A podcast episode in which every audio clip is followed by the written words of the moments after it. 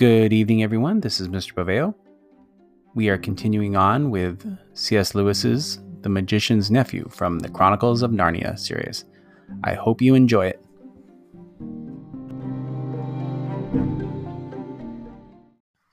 Chapter 9 The Founding of Narnia. The lion was pacing to and fro about that empty land and singing his new song. It was softer and more lilting than the song by which he had called up the stars and the sun, a gentle rippling music. And as he walked and sang, the valley grew green with grass. It spread out from the lion like a pool. It ran up the sides of the little hills like a wave. In a few minutes, it was creeping up the lower slopes of the distant mountains, making that young world every moment softer. The light wind could now be heard ruffling the grass. Soon there were other things besides grass. The higher slopes grew dark with heather. Patches of rougher and more bristling green appeared in the valley. Diggory did not know what they were until one began coming up quite close to him. It was a little spiky thing that threw out dozens of arms and covered these arms with green and grew larger at a rate of about an inch every two seconds. There were dozens of these things all around him now. When they were nearly as tall as himself, he saw what they were. Trees! he exclaimed. The nuisance of it, as Polly said afterwards, was that you weren't left in peace to watch it all. Just as Diggory said trees, he had to jump because Uncle Andrew had sidled up to him again and was just going to pick his pocket. It wouldn't have been it wouldn't have done Uncle Andrew much good if he had succeeded, for he was aiming at the right hand pocket because he still thought the green rings were homeward rings. But of course Diggory didn't want to lose either. Stop, cried the witch. Stand back. No, further back. If anyone goes within ten paces of either of the children, I will knock out his brains. She was posing her hand in her hand the iron bar that she had torn off the lamppost, ready to throw it. Somehow, no one doubted that she would be a very good shot. So, she said, you would steal back to your own world with the boy and leave me here. Uncle Andrew's temper at last got the better of him of his fears. Yes, ma'am, I would, he said. Most undoubtedly, I would. I should be perfectly in my rights. I have been most shamefully, most abominably treated. I have done my best to show you such civilities as were in my power. And what has been my reward? You have robbed, I must repeat the word robbed, a highly respectable jeweler. You have insisted on my entertaining you to an exceedingly expense expensive, not to say ostentatious lunch, though I was obliged to pawn my watch and chain in order to do so. And let me tell you, ma'am, that none of my family have been in the habit of frequenting pawn shops except my cousin Edward, and he was in the yeomanry. During that indigestible meal, I'm feeling the worst for it at this very moment. Your behavior in conversation attract, attracted the unfavorable attention of everyone present. I feel I have been publicly disgraced. I shall never be able to show my face in that restaurant again. You have assaulted the police. You have stolen. Oh, stow it, Governor. Do stow it, said the cabby. Watching and listening the thing at present, not talking. There was certainly ple- plenty to watch and to listen to. The tree, which Diggory had noticed was now a full grown beech, whose branches swayed gently above his head, they stood on cool green grass, sprinkled with daisies and buttercups. A little way off, along the river bank, willows were growing. On the other side, tangles of flowering currant, lilac, wild rose, and rhododendron closed them in. The horse was tearing up delicious mouthfuls of new grass. All this time, the lion's song and his stately prowl to and fro, backward and forward, was going on. What was rather alarming was that at each turn he came a little nearer. Polly was finding that song more and more interesting because she thought she was beginning to see the connection between the music and the things that were happening. When a line of dark firs sprang up on a ridge about a hundred yards away, she felt that she were connected with a series of deep, prolonged notes which the lion had sung a second before.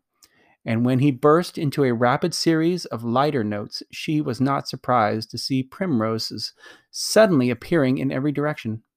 Thus, with an unspeakable thrill, she felt quite certain that all the things were coming, she said, out of the lion's head. When you listened to his song, you heard the things he was making up.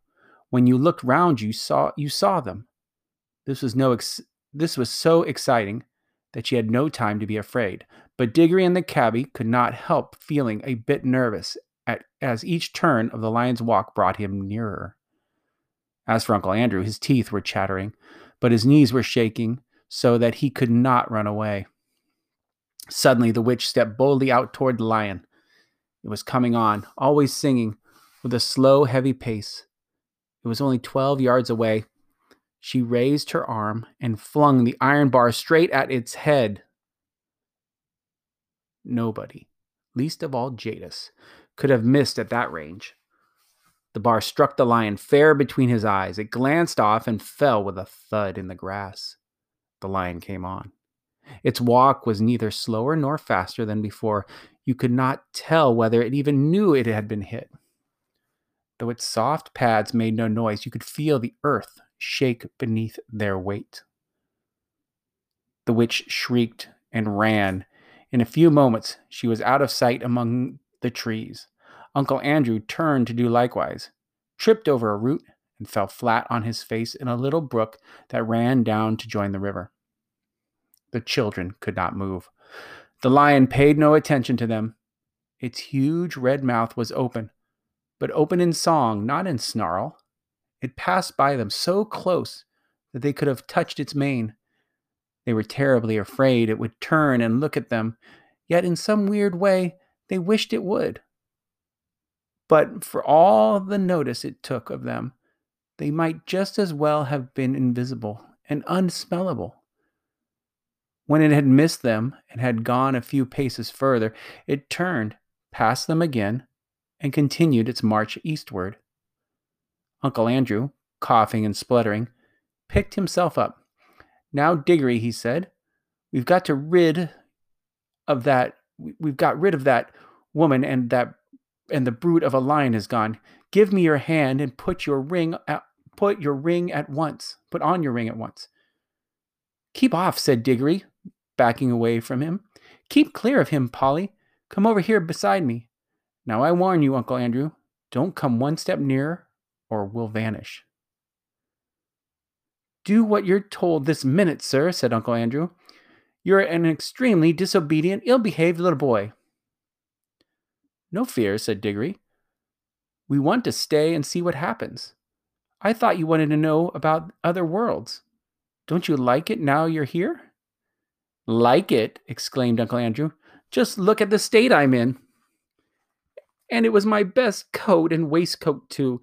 He certainly was a dreadful sight by now, for of course, the more dressed up you were to begin with, the worse you looked after you crawled out of a smashed hansom cab and fallen into a muddy brook. I'm not saying, he added, that this is not a most interesting thing.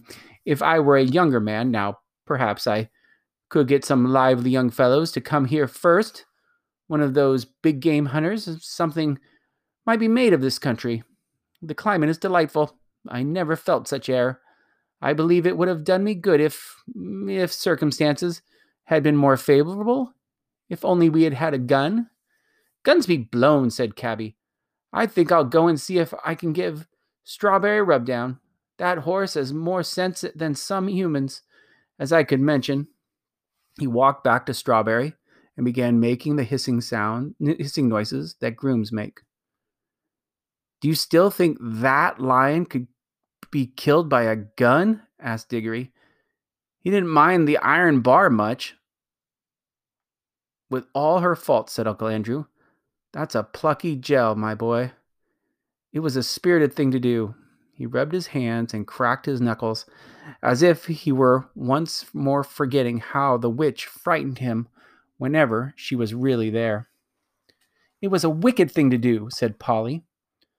What harm had he done to her? Hullo, what's that? said Diggory. He had darted forward to examine something only a few yards away. I say, Polly, he called back, do come and look. Uncle Andrew came with her, not because he wanted to see, but because he wanted to keep close to the children. There might be a chance of stealing the, their rings. But when he saw what Diggory was looking at, even he began to take an interest. It was a perfect little model of a lamp post, about three feet high, but lengthening and thickening in proportion. As they watched it, in fact, growing just as the trees had grown. It's alive too. I mean, it's lit, said Diggory. And so it was, though, of course, the brightness of the sun made the little flame in the lantern hard to see unless your shadow fell on it. Remarkable, most remarkable, muttered Uncle Andrew. Even I never dreamed of magic like this. We're in a world where everything, even a lamppost, comes to life and grows. Now I wonder what sort of seed a lamppost grows from. Don't you see it? said Diggory. This is where the bell the bar fell. The bar she tore off the lamppost at home. It sank into the ground, and now it's coming up as a young lamppost. But not as not so very young now. It was as tall as Diggory while he said this. That's it. Stupendous, stupendous, said Uncle Andrew, rubbing his hands harder than ever. Ho, they laugh at my magic. That fool of a sister of mine thinks I'm a lunatic. I wonder what they'll say now. I have discovered a world where everything is bursting with life and growth. Columbus, now they'll talk about Columbus. But what was America to this? The commercial possibilities of the country are unbounded. Bring a few old bits of scrap iron here, bury them, and up they come as a brand new railway engine, battleships, anything you please. They'll cost nothing, and I can sell them full price in England. I shall be a millionaire. And then the climate, I feel years younger already. I can run it as a health resort, a good sanatorium. Here might be worth 20,000 a year. Of course, I shall make I shall have to let a few people into the secret. The first thing is to get the brute that brute shot. You're just like the witch, said Polly. All you think of is killing things. And then as regards to one and then as regard then as regards oneself, Uncle Andrew, continuing in a happy dream, there's no knowing how long I might live if I settle here, and that's a big consideration when a fellow has turned sixty. I shouldn't be surprised if I never grow grew a day older in this country. Stupendous, the land of youth. Oh, cried Diggory. The land of youth? Do you think it really is? For of course he remembered what Aunt Letty had said to the lady who brought the grapes, and that sweet hope rushed back upon him. Uncle Andrew, he said, do you think there's anything here that would cure mother? What are you talking about? said Uncle Andrew. This isn't a chemist's shop. But as I was saying, you don't care twopence about her, said Diggory savagely. I thought you might, after all. She's your sister, as well as my mother. Well, no matter. I'm jolly well going to ask the lion himself if he can help me. And he turned and walked briskly away. Polly waited for a moment and then went after him. Here, stop, come back. The boy's gone mad, said Uncle Andrew. He followed the children at a cautious distance behind, for he didn't want to get too far away from the green rings and too near the lion. In a few minutes, Diggory came to the edge of the wood, and there he stopped. The lion was singing still. But now the song had once more changed. It was more like what we should call a tune, but it was also far wilder. It made you want to run and jump and climb. It made you want to shout. It made you want to rush at other people and either hug them or fight them. It made Diggory hot and red in the face. It had some effect on Uncle Andrew, for Diggory could hear him saying, A spirited jell, sir, it's a pity about her temper, but a dem fine woman all the same, a dem fine woman. But what the song did to the two humans was nothing compared to what it was doing to the country. Can you imagine a stench, a stretch of grassy land bubbling like a like water in a pot? That is really the best description of what was happening. In all directions, it was swelling into humps. They were of very different sizes, some no bigger than molehills, some as big as wheelbarrows, two the size of cottages, and the humps moved and swelled till they burst, and then crump- crumpled crumbled, earth poured out of them, and from each hump there came out an animal. The moles came out just as you might see a mole come out in England. The dogs came out, barking the moment their heads were free, and struggling, as you've seen them do when they are getting through a narrow hole in the hedge. The stags were the weirdest to watch, for, of course, the antlers came up a long time before the rest of them. So, as far as Diggory thought they were trees, the frogs, who all came up near the river, went straight into it with a plop plop and a loud croaking. The panthers, leopards, and the things of that sort sat down at once to wash the loose earth off their hind quarters, and then stood up against the trees to sharpen their front claws. Showers of birds came out of the trees. Butterflies fluttered, bees got to work on the flowers as if they hadn't a second to lose. But the greatest moment of all was when the biggest hump broke like a earth, small earthquake, and out came the sloping back, the large, wise head, and the four baggy trousered legs of an elephant and now you could hardly hear the song of the lion. There was so much cawing, cooing, crowing, braying, neighing, baying, barking, lowing, lowing, bleating, and trumpeting. But though Diggory could no longer hear the lion, he could see it. And it was so big and so bright that he could not take his eyes off it. The other animals did not appear to be afraid of it. Indeed, at that very moment, Diggory heard the sounds of hooves from behind. A second later, the old cab horse trotted past him and joined the other beasts. The air had apparently suited him as well as it had suited Uncle Andrew. He had no longer looked like the poor old slave he had been in London. He was picking up his feet and holding his head erect. And now, for the first time, the lion was quiet, quite silent. He was going to and fro among the animals, and every now and then he would go up to two of them, always two at a time, and touch their noses with his. He would touch two beavers among all the beavers, two leopards among all the leopard, leopards, one stag and one deer among all the deer, and leave the rest. Some sort of animals he passed over altogether, but the pairs which he had touched instantly left their own kinds and followed him. At last he stood still, and all the creatures whom he had touched came and stood in a wide circle around him. The others, whom he had not touched, began to wander away. Their noises faded gradually into the distance. The chosen beasts who remained were now utterly silent, all with their eyes fixed intently upon the lion. The cat like ones gave an occasional twitch of the tail, but otherwise all were still. For the first time that day, there was complete silence, except for the noise of running water.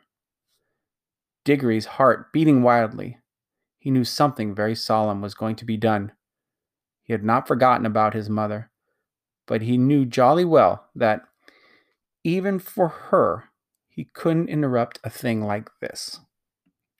The lions, whose eyes never blinked, stared at the animals as hard as if he were was going to burn them up with his mere stare, and gradually a change came over them. The smaller ones, the rabbits, moles, and such like, grew a good deal larger. The very big ones, you noticed it most with the elephants, grew a little smaller.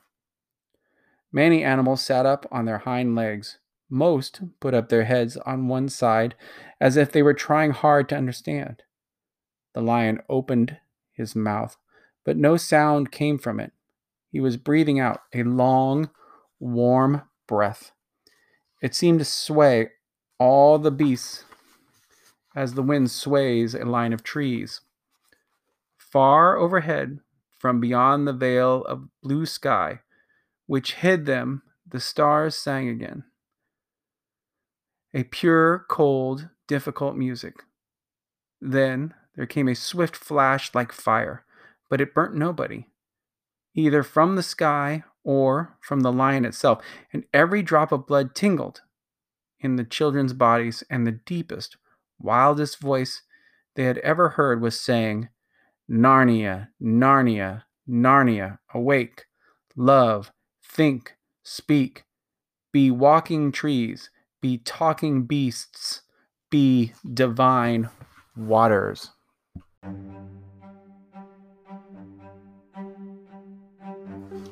And that was chapter 9 from C.S. Lewis's The Magician's Nephew. I hope you enjoyed it. Stay tuned for more chapters from this book.